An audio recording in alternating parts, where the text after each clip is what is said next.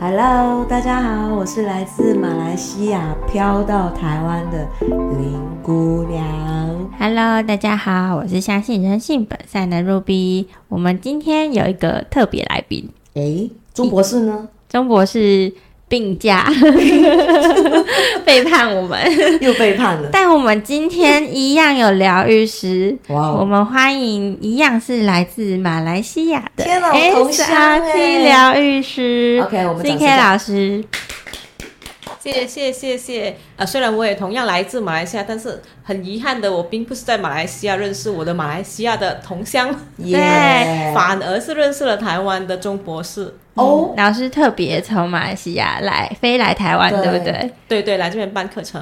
哎，你这几天有吃到什么台湾的食物？觉得、哦、什么都超好吃的，真的假的？高雄太棒了，卤肉饭什么的，我怎么会我怎么会觉得高雄的卤肉饭很甜呢、啊？嗯，我也觉得有一点甜。哎，我觉得那个口味我可以耶，真的、哦，嗯，就很入味。马来西亚也是都入味。没有，我我知道，我知道 CK 老师是马来西亚槟城人。对，冰城是不是也爱吃甜？嗯，我觉得我个人不会，不会嘛。嗯，但是冰城也是，我我觉得冰城之于马来西亚，就好像高雄之于马六甲，台湾。哎，哦，因为因为冰城也是在马来西亚的所谓美食都。高雄在台湾也是美食都嘛？哦、oh, no no oh, no no no！我跟你讲，马来西亚是马六甲的东西，好做。你要站站要站手开地了，怎么？哦、oh,，Ruby 没去过，所以没去过。我现在有种被排挤的感觉。没有没有没有，快点来，你快点来。冰城跟马六甲就好像真的就是高雄跟台北的距离五个小时哦。对对对，确实是，也是就对。如果开车的话是这个距离。那美食的部分是。其实，因为冰城跟马六甲都是属于古都，很有历史的城市，所以好吃的都特别多。都 copy 我跟高雄一样，对，其实。哎 哎哎，不是，OK OK，先别吵架。哎，我们今天是是是聊吃的吗？哎，不是，我们今天其实就是我们一直有在想要聊这一集，就是关于原生家庭。哦，嗯嗯，你们有发现，就是其实我们很多案例呀、啊，疗愈到最后，其实都很多都是想要疗愈原生家庭的问题，是吧？CK 老师，其实说真的，在我呃十二年的疗愈师的经历里面，嗯，呃，我只能说，真的是百分之八十的问题的根源都是原生家庭。对、嗯，所以我们也一直在想说，这一集真的是很重要。是的，那我们也是特别想要请到就是 CK 老师来帮我们做疗愈。嗯，但是这个确实原生家庭的课题比较广。然后，所以我们今天也只能挑着来来说。我们会有续，大概聊一下。好，希望 CK 老师可以再飞过来。好，哎，可是我想要先问一下，很多人就是其实我们之前都是很好奇，钟博士对 SRT 这块为什么这么有兴趣？然后我们其实也蛮好奇，就是 CK 老师跟钟博士是怎么认识？怎么认识的？嗯。嗯，其实这个部分我我只能真的是归类为缘分了。我我们就是在网络上，然后就有一些同样的社群呢，因为有共同感兴趣的这些身心灵的呃课题跟社群，然后我们一起加入了。然后就在那个时候刚刚好，我也是开始帮呃大家分析人类图，然后钟博士那个时候就对自己。的人类图很有兴趣，所以他就找了我做智商，嗯，然后我就帮他做了人类图分析，嗯、然后过后就呃聊得蛮开心的，然后就大家就很投缘，他就开始找我帮他做一些疗愈，因为通过人类图，他也发现了一些现在的一些他自己的一些障碍跟一些他想要突破、嗯、想要呃在挑战过去的呃他自己的人生课题。啊，了解。嗯，其实呃，我们就我们所认识，就是 CK 老师是在，那其实就是就我所认识，CK 老师是在做灵摆疗愈的课程这一块。嗯。然后其实我我知道，好像很少人在做中文的这个课程教学，对不对？其实是因为我们的灵摆。呃，疗愈课程是我们自己设计的图表，嗯，然后它其实是配合现代人对于身心灵的需求，嗯，然后它可以很好的把我们各种遇到的困难挑战的根源搜寻出来，嗯，而那个搜寻出来的呃答案，它就给了我们一些关键字，所以通过这样的一个方法，我们可以有一个更清楚的认知，我到底怎么了。我可以用什么方法去？嗯、因为当我们要我们要解决问题，我们就必须要面对嘛。你不面对问题，你没有办法去解决它。所以它让我们很好的看见我们的问题在哪里，嗯、然后我才知道我要怎么解决它。而其实很多时候我，我我必须说，当你看到问题的时候，问题可能就解决了，哦、不一定需要，不一定需要疗愈。解决它就是做什么东西，嗯、因为有很多人就会呃，我们在疗愈的时候，很多人就会问：我知道要怎么样？我知道又怎么样？我我什么都不能做呀？我难道我去我我爸爸还是我爸爸，我妈妈还是我妈妈呀？那我能干嘛？嗯、然后所以很多时候说真的，你认知到问题，就是你就会自己去做调整。嗯，哎，我接受，所以我知道这个东西跟我的呃原生家庭有一些关系跟影响，那我是不是可以接纳跟放下？而不是一再的去跟他纠结，嗯，这一集还真的蛮沉重。对，这真的是一个大家没有人不需要面对的课题。嗯，欸、我真的对原生家庭这一句话真的好像没有多大的概念。嗯，就从小到大，可能家庭都还爸爸妈妈还蛮还正常。你是幸福的孩子，不是？就对，对对，可能身边的人没有这样，嗯、我身边朋友也没有这样子的一个 case。我觉得可能在啊、呃，在这方面，我必须要承认，嗯、马来西亚在身心灵的意识方面比台湾慢十年吧。哦，我我我自己的感觉是这样，所以这也是为什么我一个马来西亚人就来台湾办课程呢？对啊，但我到底我到底我的同学在台湾比较多。对，我很怀疑，就是到底马来西亚真的很流行这个、嗯、这一个课程，慢慢有开始。越来越多人，他就真的是需要一些时间，跟需要更多的宣导。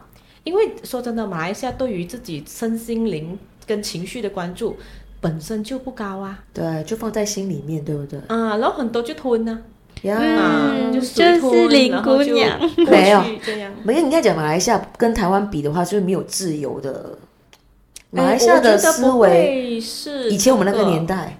哎，我我觉得是因为我们真的是没有做这个选择跟宣导，我们太多，OK，应该可以说我们算是太多选择，太多。多元的，听起来各种多元冲突。呀。但是在身心灵这个部分，我们反而没有给太多的关注。哦，嗯，我们没有走这么前面，因为我我觉得台湾在这方面在文明进步跟对自己自我本身的一个关注，跟想要呃个体。得到更多的自由跟空间这件事情，台湾是走得很快的。对对对，嗯，这个是我觉得非常棒的，就是有很高的意识啊，对这样。嗯，所以是不是有可能是林姑娘那边，她觉得身边没有，但是可能是没有觉得，没有发现。嗯，我我觉得很多时候马来西亚人会偏压抑，可能会觉得说啊，就这样啊，我能怎么样？我就这样啊。嗯，所以。嗯，就是认命吧，某种程度算是认命，嗯、但其实是我如果以身心灵的角度来说，就是压抑。嗯.嗯，然后所以就会导致很多东西，呃，在跟我们见了过后或者谈了过后，就会被戳破。嗯，然后戳破了过后，然后就直接才崩溃的发现，原来我把这么多东西扫到沙发底下。扫到地毯下面，啊、我不要，我放到床底下，然后我就当它没有了，就是啊，因为挖出来过后就很多。对，因为我们我们我们有知道一个新名词叫做有毒父母。Yeah, yeah. 对，那 这个有毒父母的定义呢？其实我有稍微去看了一下，嗯、有很多是我们意想不到的。对对对，所以其实嗯，我我我我必须要在这一边呃，所谓台语说的亏破一件事情。溃破，对，就说破一件事情 那种感觉，然后就是 我我应该我可能发音不太准，但是我我我也知道的是这样，我嘛听不，哇还好，把英文没挡破，可以可以，是所以就是嗯，要要先说一件事情，因为我觉得东方社会父母是天，父母是神，父母是最伟大的、最棒的、最牺牲奉献、最值得被我们。呃，尊重、爱，然后无限包容，就百善孝为先。对，然后但是我想说一件事，就是可能会反大家的传统观念，嗯、就是，嗯，天下无不是的父母这句话是错的。错的，是错的。对，对我很冲击吗？是因为在东方社会，应该很多人都没有办法接受这一个观念。对，因为就大家就觉得，嗯，你看父母为我们牺牲多少啊？你看我们的父母什么呃，再穷也不能穷教育，再穷也不能穷孩子之类的。对，我没有否认东方父母呃对孩子的爱。嗯，所以请大家要把这两件事情分开。嗯嗯、呃，因为其实东方社会对对孩父母呃整个家庭的纽带可能真的是非常的紧，跟西方社会相比，西方社会就是那种.你到了十八岁你该走就走.你该自己干嘛就干嘛，然后我也不理你，啊、我也不，对对，所以我也不会奢望你跟我一起住啊，或者什么有会婆媳关系啊什么这样。啊、所以西方社会的，我有一些西方社会的个案跟客户啦，对，所以他们会没有办法理解为什么你们会有婆媳关系。为什么你们会因为对方的父母而考虑要不要嫁或者娶这个人？嗯、他们没有这个困扰吗？因为他们就觉得我是完全独立的个体啊，你你父母怎么样，管我什么事呀？对知道吗？嗯，台湾人就是说结婚是两个家庭的事。对对，东方社会其实都是这样，其实在马来西亚也会也会这样。对，嗯，只是只有西方社会真的是会很尊重个体的自由。哎，哪怕好像是马来西亚的印度人、马来人，嘿也是有这样子跟我们华人的。是啊，是啊，东方社会的传统，传统啊。嗯，对。所以其实我我一直都都都很深刻的有一个感受，就是呃，我总是觉得上天故意把东方跟西方做成两个极端，啊、然后到最后其实就是要让你这个东方社会跟西方社会走到一个中间，真的找到一个。舒服的平衡，哎，这么说我有一点鸡皮疙瘩。我一直我很深刻的感受，就整个疗愈下来，因为个性真的差很多。可是我们又都是人类，但然后一样就是有水有土有地，就是怎么可以差这么多？啊，所以你看，西方人是完全的个人主义，东方社会是完全的社会主义。你没有个人，你一定要你要你要为别人想。你要为别人着想，你要呃不可以麻烦别人。你怎么你做什么东西，你都一定要为国家想，为社会想，为你的村想，为你的家人想。然后你自己呢？为国争光。而且东方社会很强调两个字，叫做无我、无私和无我。嗯、可是很可惜的一点就是，我们会发现你在把你从小就教小孩子无私无我，但你没有教过他什么是我哎。啊、有没有发现？你从小有没有人告诉你想不到一句成语？你是一个什么人？我在想，林小姐，你是一个怎么样的人？我在想，我老妈有叫我有跟我讲这么深奥的东西吗？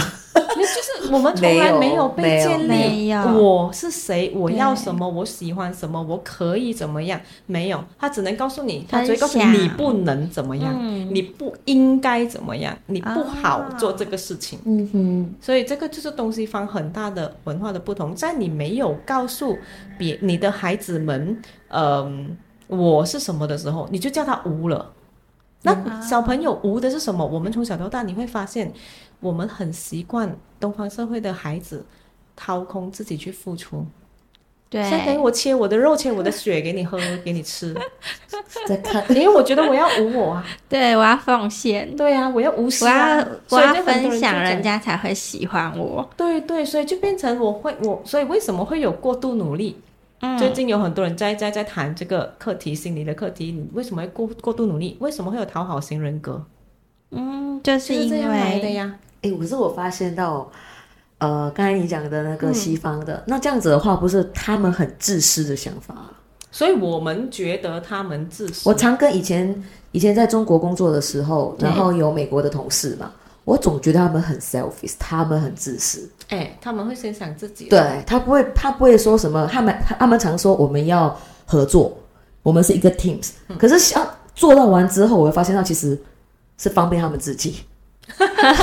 美国人哦，我我我觉得必须要这么说啊、呃，我必须要这么说，就是西方社会他会觉他会先关注个人，嗯哼，嗯，但是我觉得呃没有错，就在我的在我的眼里，你即使是比较偏东方或者比较偏西方的思想跟做法都好，它没有错，因为它只是一个文化背景所产生的个人的个性。然后我觉得西方社会某种程度上它有一个好处就是呃。他们先关注好自己，就是他把自己 maximize，他先把自己做到最大，做到最好。嗯，那当每个人都是做好，很好，很好，然后每一个个体都是超过自己的好的时候，社会自然会越来越好。这也是另外一个好的方法。Yeah. 然后西方呃东方社会呢，就会是把个人做得好小好小，比如个人只有零点五，嗯，西方社会可能个人一点二、一点三、一点四，所以你看，到一点、oh. 一点多乘乘乘乘乘起来就会大于一嘛，然后这个零点八乘起来就会零点零零零零零多了。对，所以其实嗯。如果你要真正的长期去发展一个社会跟一个国家去前进的话，嗯、反而你把个人做大一点，嗯、是比较是比较进步跟比较多的创意的想法的。OK，嗯，然后当然，但是也也没有，嗯、呃，必须说到最后，我们还是要找到那个中间的平衡点。嗯，所以我一直会强调一个所谓的钟摆原理，所有东西都会有钟摆原理。如果你是一个极端，呃，容易。呃，紧张恐惧的人，嗯，那你就要可能要先学到另外一个，另外一个，你要去晃到另外一边，你才能慢慢的找到中间点。嗯，所以就好像如果你是一个过度牺牲奉献的，如果你是一个总是会把自己掏空来去付出给别人的人，那我们给你学习的时候，我会直接先告诉你，我们在疗愈的时候，我就告诉你说，你从今天开始，你只想你自己，你要什么，你喜欢什么，你。你，请你放下要当好人的想法，嗯、告诉自己我是坏人，我今天是个坏人，那我要怎么样去做这件事情？我不想别人了，嗯，因为呃，我们台湾也好，马来西亚很多圣母情节耶，他根本不当人，是当个圣母，你知道吗？啊、我是圣母，为大家天啊，牺牲奉献。我觉得我是哎，我就比个例子啊，我每次开车停到下面。嗯，开到下面嘛。啊，我常常遇到一个女生带着一个孩子，开着那辆蓝色的车。我知道，你知道。嗯，她每次就是要等人，她不会自动说：“哎，今天我先下来，她先退后。”她不会。哦，她永远是要等你退后，哪怕我已经下到一半哦。嗯，她要我这样后退，让她上去。哈，她，我觉得很奇怪，我一次两次我都做后退的动作。嗯哼，第三次、第四次，她永远就是等我了。他觉得你会让我，所以就这么刚好，你们都是同一个时间进出啊，对，差不多，真的是差不多，所以真的是不要做烂好人吗？的缘分，他在让你学习。我会，我会，我心里面有个说，好吧，我让他，我让他。可是我觉得很多台，OK，我我又要讲国度了，因为中国是每次讲我，你们，你常常讲台湾人、马来西亚人，我 就就好像我会自动的会先礼让别人先。嗯，我害怕他会怎么怎么怎么了。嗯，可是对方好像不会这样子想。对呀、啊，所以你看，呃，我觉得我们呃说好不占国度，但是我们还是可以一些比较科学的数据来来来看这个事情。嗯、日本人礼让吗？日本人有礼貌吗？非常非常，但是日本的自杀率很高哦。他们太压抑了，所以啊，嗯，所以我我就会觉得说，嗯，所有事情真的在我们疗愈师的观点跟角度来说，嗯，任何事情都没有对错，嗯，所以我们第一件事情会跟同学们讲说，你要学会放下对错，嗯，好坏这一个观念，嗯，然后这个其实在在在。呃，中国古老的那些呃四五千年，对，什么老子就已经在告诉你不要去看是非对错美丑这件事情了，所以这已经是五千年前都已经在告诉你的事情了。嗯，所以还是回到这样的一个想法，为什么没有是非对错美丑？我们是希望所有的同学都可以很保持一个客观中立的角度去看所有的事情。就今天发生这个事情，哦，我是要从这边。看到什么吗？如果这件事情你没有去 focus 它，你没有去在意它，它其实影响不了你啊。所以所有的事情并不是它怎么发生，而是你怎么看待它。哇哦，薛丁格的猫，对，是吗？对，也是，是吗？是是吗？啊，真的，就如果你没有赋予它那个能量，对，那件事情没有办法影响你。嗯。就是这样而已啊，所有事情都是这样啊。你看，嗯、呃，即使是我们回到来我们的原生家庭这课题啊，我家有六个兄弟姐妹，嗯，我们六个都是同一个家庭，同一对父母啊。对，但是我们对事情的看法跟做法、处理方式就截然不同。嗯，我知道，是啊，对我家也是这样，这样这样说。嗯，我我跟我姐姐都是两个极端的人哎，她就是非常，我就是很，我就从小收到压岁钱，收到一万我就存一万。她就是收到一万，就是存五千或者两千这样子，然后就长大之后，你知道，就随着年纪，那个那个那个效应是会越来越放大的。就是比如说，我买东西是等我存的够了那个钱，甚至超过那个钱，我才会去买。嗯，然后我姐姐会是先去贷款，先去签什么把它买下来。嗯。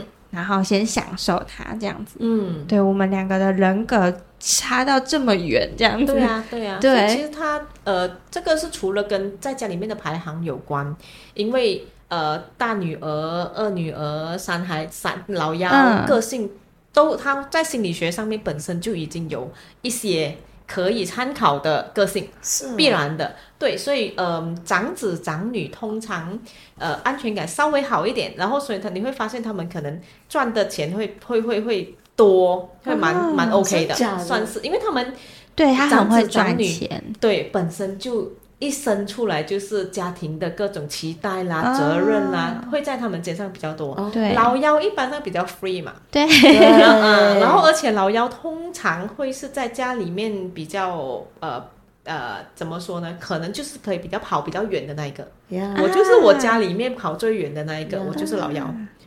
嗯，然后而且因为老幺通常不会受到个太多的限制，yeah. 然后因为尤其是像我们家六个都已经生六个了，对，前面五个总该怎么养怎么养，然后第六个啊，你啊你要怎么活怎么活嘛，你不死就好了，啊你你喜欢记得回来就好，对，而且父母的那个火已经被前面的孩子烧完了，所以没有柴了，老幺已经没有，我这样听起来是老。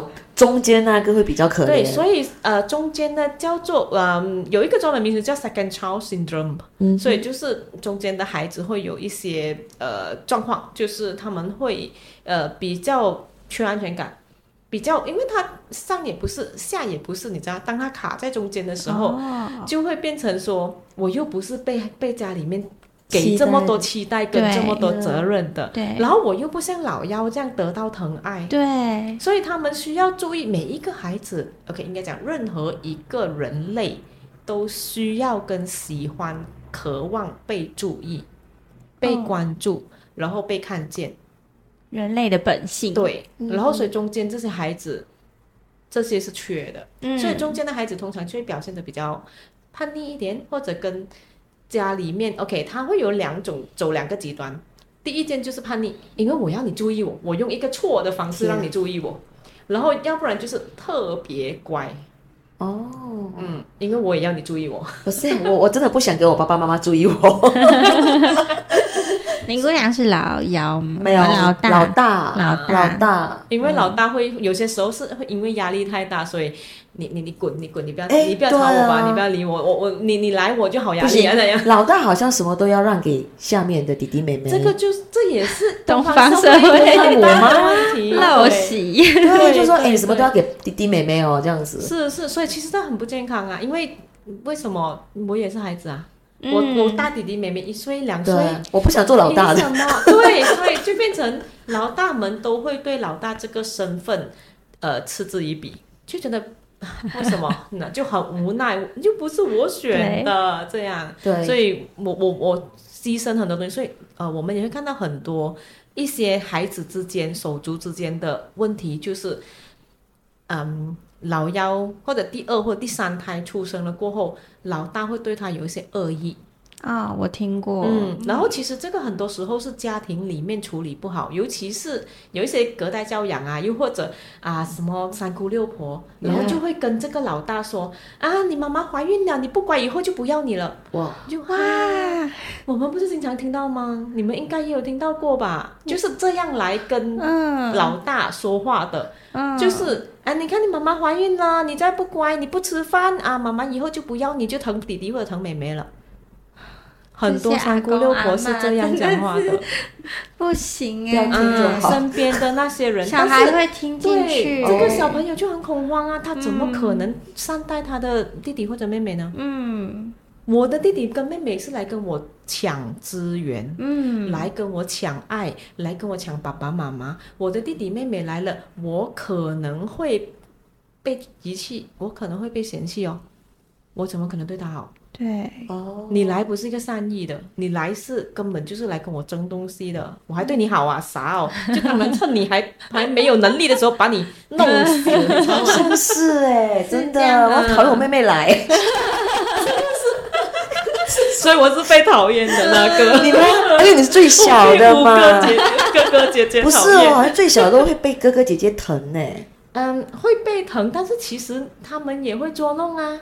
对呀、啊，你还是会感受到一些捉弄，或者不是说你去学校就有哥哥姐姐帮你出头，哎、嗯，做老大，我是大一点，还好，那个真的是要大到哥哥姐姐们开始意识到，嗯、就他们开始会分辨了，嗯、而不是这种真的是比较小的时候，嗯、对的，因为小小朋友父母就是天呐、啊，亲戚朋友长辈就是天呐、啊，啊，你们这样讲我就信他没有办法判断啊，嗯，所以他们就会直接。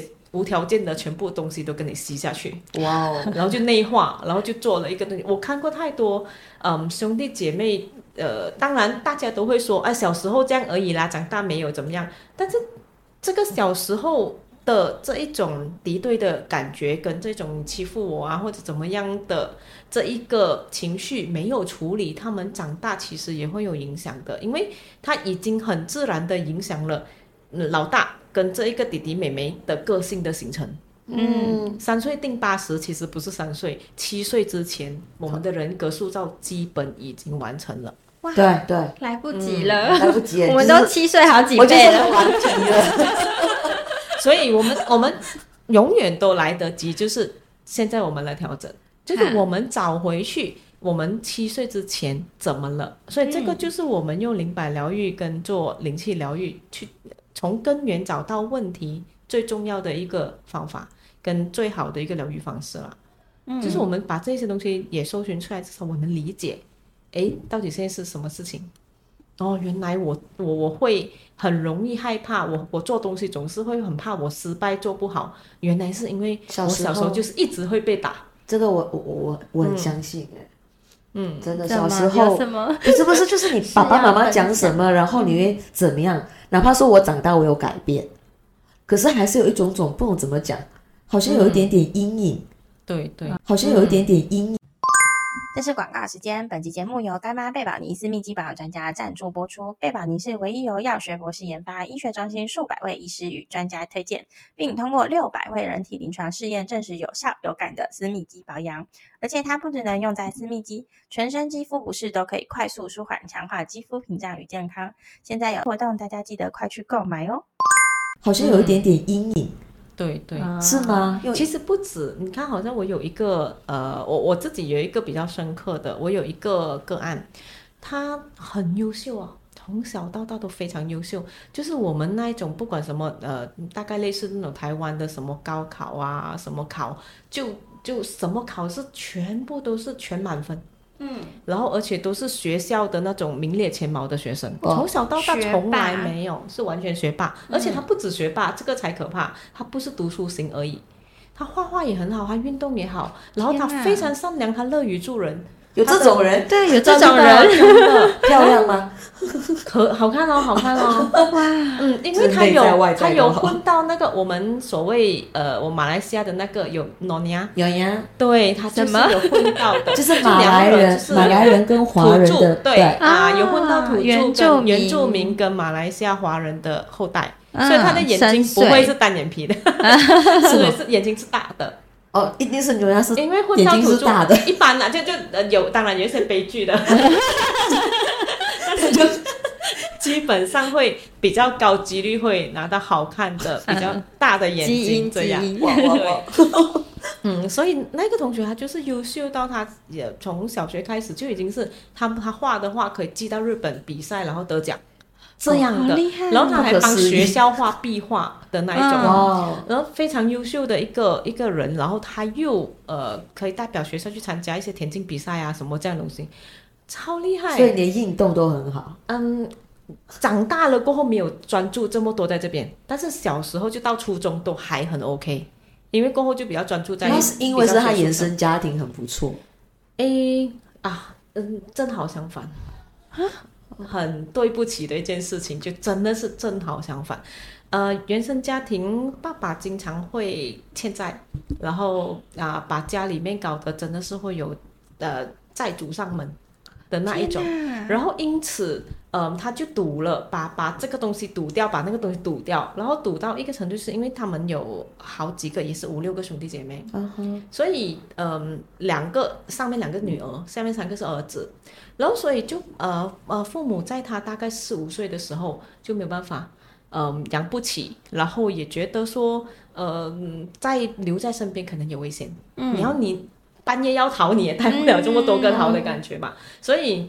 就把他跟他姐姐送到就是呃孤儿院。啊，妹妹阿姨那边照顾，嗯、大姨，然后大姨跟他们住就隔一条海啦，就变成就有隔一条海嘛，就大陆跟岛上这样，然后所以呃他跟他的呃姐姐就给阿姨顾，但是其实阿姨顾得更好哦，因为阿姨没有结婚，嗯、然后是啊、呃、银行的职员，所以工作收入稳定。又高，然后又很疼，真的是视如己出，嗯、是为了他们需要去考高考，什么时候是可请假陪他们。考试的哦，那很好，完全专职在送，很爱他们。他们其实心里面也知道，我们比弟弟们幸福，嗯，在物质上其实是 OK 的，当然会特别有钱，但是至少他们无缺。然后弟弟就经常要面临债主上门，然后也不确定性，然后但是就是因为父母传统观念。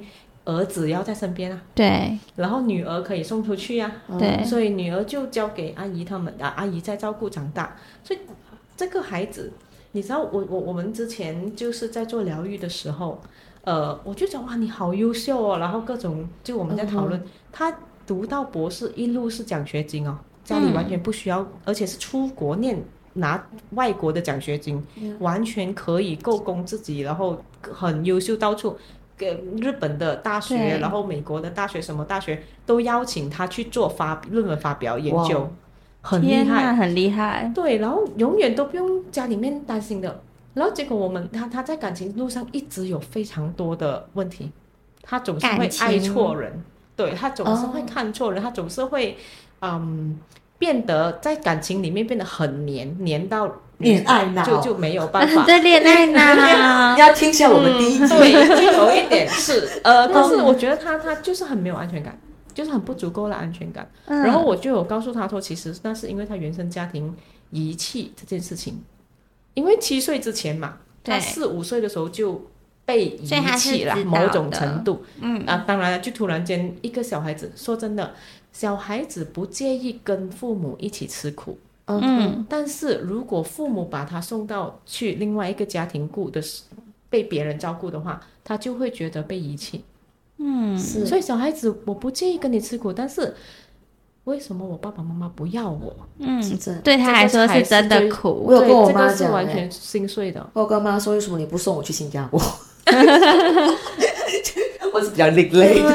你去新加坡是几岁的时候？没有没有没有，因为那时候好像是呃新我，因为我妈咪是新加坡人嘛，然后舅舅有说希望我在那边读书，因为那边是英英文，好怎么样都好过马六甲。嗯，然后我爸爸不让，嗯，他觉得是我是最大的，然后我心想，murmur 我说干嘛？送走我啊，送走我，我不跟他吃苦，嗯，那那是因为 对，那是因为你没有真正被送走过，而且你是自己觉得那边有好像更好的东西，但是对。这个小朋友来说，嗯，并不是，是因为父母不要我了，为什么你不是送儿子呢？为什么你不是送弟弟他们呢？为什么是送我？所以他是觉得他被针对了。就针对性的不喜欢，针对性的被遗弃这件事情，嗯、然后我就有，我们就有谈到这些这些事情，然后过后我就有跟他讲，哇，你这么优秀，你真的是其实做的很棒哎。对。然后我们就聊深一点。对。他突然，我就跟他说，其实，呃，你的优秀跟你的原生家庭，你的一些不安全感其实有关系。嗯。然后他就直接泪崩，然后告诉我说，是因为我觉得如果我不优秀，没有人要我了。天。好像有这样，没有人要我。你知道他哭着跟我讲这句话，他觉得如果我在，对他讲，如果我不努力，如果我不优秀的话，连我阿姨都不要我了，没安全感，没安全感。嗯、是，所以他永远都很用力，他做什么东西都这么用力，他音乐也好，他艺术也好，他什么东西都好，嗯、就是因为他总是有一个非常深刻的不安。哦、我不优秀，没有人要我，所以他的心里面的 OS 就是我不做这么多，我不这么努力，你就不要我，所以他的感情怎么可能顺呢？嗯，听得都。很，其实很痛的，其实真的是很痛。哦、然后他也是遇到一个，就就他他的阿姨非常好，阿姨真的是完全是没有话说。但是他的妈妈到现在还是，呃嗯，嘴巴上面是比较刻薄的，刀子嘴。嗯，可以这么说吧，就传统的父母，嗯、我会我会称他为在在学术性上面就叫做挑剔型父母。嗯，很挑剔，然后但是他对于呃其他见到的人，大家都会觉得啊，这个妈妈很 nice 啊，这个妈妈就是很热情，就是呃也也有自己的想法，然后呃他在外面就到处炫耀自己的孩子有多么的厉害，你知道吗？就有意无意的让别人知道我孩子很优秀啊，都念到博士了啊，很多妈妈都是这样。对，但是对于自己的孩子永远是嫌弃的，孩子接收到的是妈妈的嫌弃和挑剔，你知道就就这个这个。呃，这个同学他就生了一个女儿，然后就小孩子总会闹脾气嘛。对。然后小孩子闹，呃，现在的妈妈可能选择就是你哭啊，你就哭完了，嗯、你就会吃饭了呀，就大概是这样。然后他的妈妈就受不了，因为他妈妈也有帮别人当保姆，就也有带帮别人带孩子这样，所以他妈妈就过来就一把抱起那个孩子，嗯，然后就直接在那边。啊，你看呐、你这个妈妈啊，是跟孩子说，就对着 baby 两三岁的孩子，uh huh. 就是直接说啊，你看呐、啊，你这个妈妈念到博士有什么用？博士连个孩子都不会顾啊，uh, 博士爱博士什么的、欸、有什么用？真的很多这种，怎么这样讲话、啊？对，很受伤哎、欸，很多、欸，非常受伤哎、欸，嗯，好讨厌。而且当了妈妈之后，更不想自己的小孩听到这些话，对不对？是，而且他跟他的女儿说，对啊，这个这个这个女儿怎么去承受.你对我的女儿说我很烂，然后我这么努力，然后我这一辈子这么努力的去做这么多东西，然后我得不到我妈妈的一句肯定，我妈妈一直都在嫌弃我。天哪！所以真的是很，就他，所以到最后他到他一直到现在，他还是觉得他做不够啊。到现在还是一样。嗯，现在好很多，因为我们做了好几次的疗愈过后，他有越狱意识，嗯、所以他自己会慢慢的切割，嗯，就就就独立长出自己的一个人格，嗯啊，就是可以意识到，我可以有自己的独立人格了，我不需要受我的妈妈影响这么多，那是他那一代的思想，那是他上一代，他有他的功课，嗯，他有他的性格形成，他有他的经历，然后我没有办法改变他。但我也可以选择不被他影响这么多，Yeah. 所以这个意识是要建立起来的。我们这个真的是要花一些时间来，我们会有一些呃，我们会配合很多工具，然后也会配合很多不同的疗程跟方式，嗯、去让孩子们意识到这一些东西。那如果类似这样的话，是这个女儿是不是真的要远离这个妈妈？不要这个远离，嗯。其实真的是要看，他不一定是肉身上面或者肉体上面需要远离，而是重点是你要看你能多快在心灵上面自己独立。所以这个也会是我们等下在今天结束之前，我会带大家做一个独立出自己人格的一个呃情绪切割跟原生家庭，就独立于原生家庭之外的一个小小的疗愈。哇所以我希望可以帮助到大家，真的慢慢长出一个。自己的人格，嗯，你不需最后要请那个 CK 老师帮我们，就是教我们如何跟，如果我们真的想要成为一个独立的情绪的人，嗯、有自己的情绪，有自己的想法，那我们是不是可以跟父母这边做一个情感，是情感上的切割？呃，对，所以是这种跟原生家庭的情绪切割，然后长出自己的独立的人格。嗯好，所以大家可能呃可以试试看放松，然后坐下来，嗯，然后我们舒服的，就舒服的坐着，嗯，然后呃你想要闭上眼睛更放松的话也 OK，OK，呀，然后我们现在就开始，可能有一个三五分钟小小的一个疗愈的时间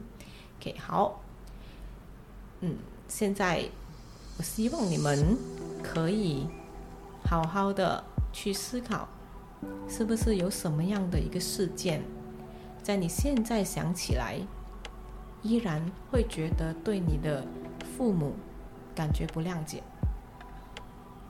是不是有这样的事件或者这样的瞬间，你会怀疑你的父母到底爱不爱你？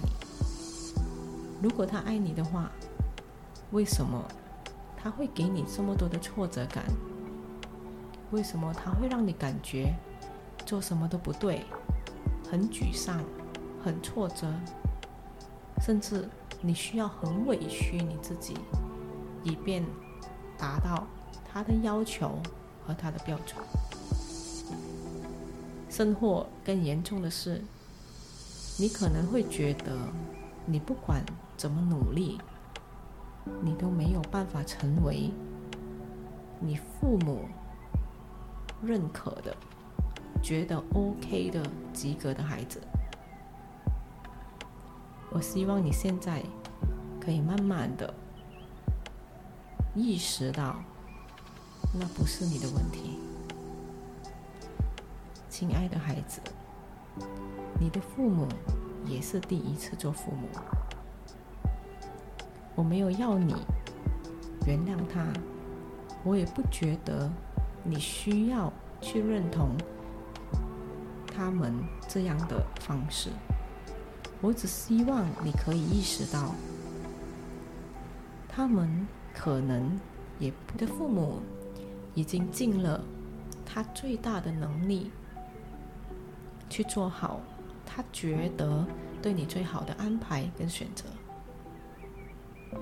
但是那个方式或许。并不是适合你的，他可能让你不舒服。那不是谁对谁错的问题，但是伤害确实已经形成了。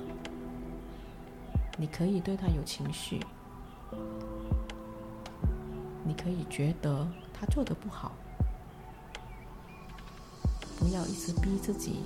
觉得我应该要孝顺他，我应该要体谅他，他真的尽力了，他很伟大，他为我牺牲了好多东西，包括自己的事业、自己的人生，他为我放弃了很多的机会，所以你不应该生气，你不应该不谅解，真的没有这回事，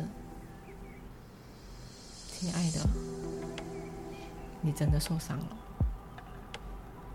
你真的有因此而在你心中留下了一些伤痕。现在，我希望你可以邀请你的父母进入到这一个冥想空间。你只需要想象你的父母来到你的眼前，他们不需要，他不一定是一个很清楚的。脸脸孔或者样子，他可能只是一个模糊的人影，他可能只是一团光。即使你的父母已经往生了，你也依然需要这么做，因为他们对你的影响一直都在。现在，请努力的邀请你的父母来到你的冥想空间。哪怕它只是一团光而已。好，现在，请你对你自己的父母说：“谢谢你给我生命，谢谢你带我来到这一个世界，谢谢你为我做的所有努力及付出。”我知道你尽力了，但是你也有你的限制和课题。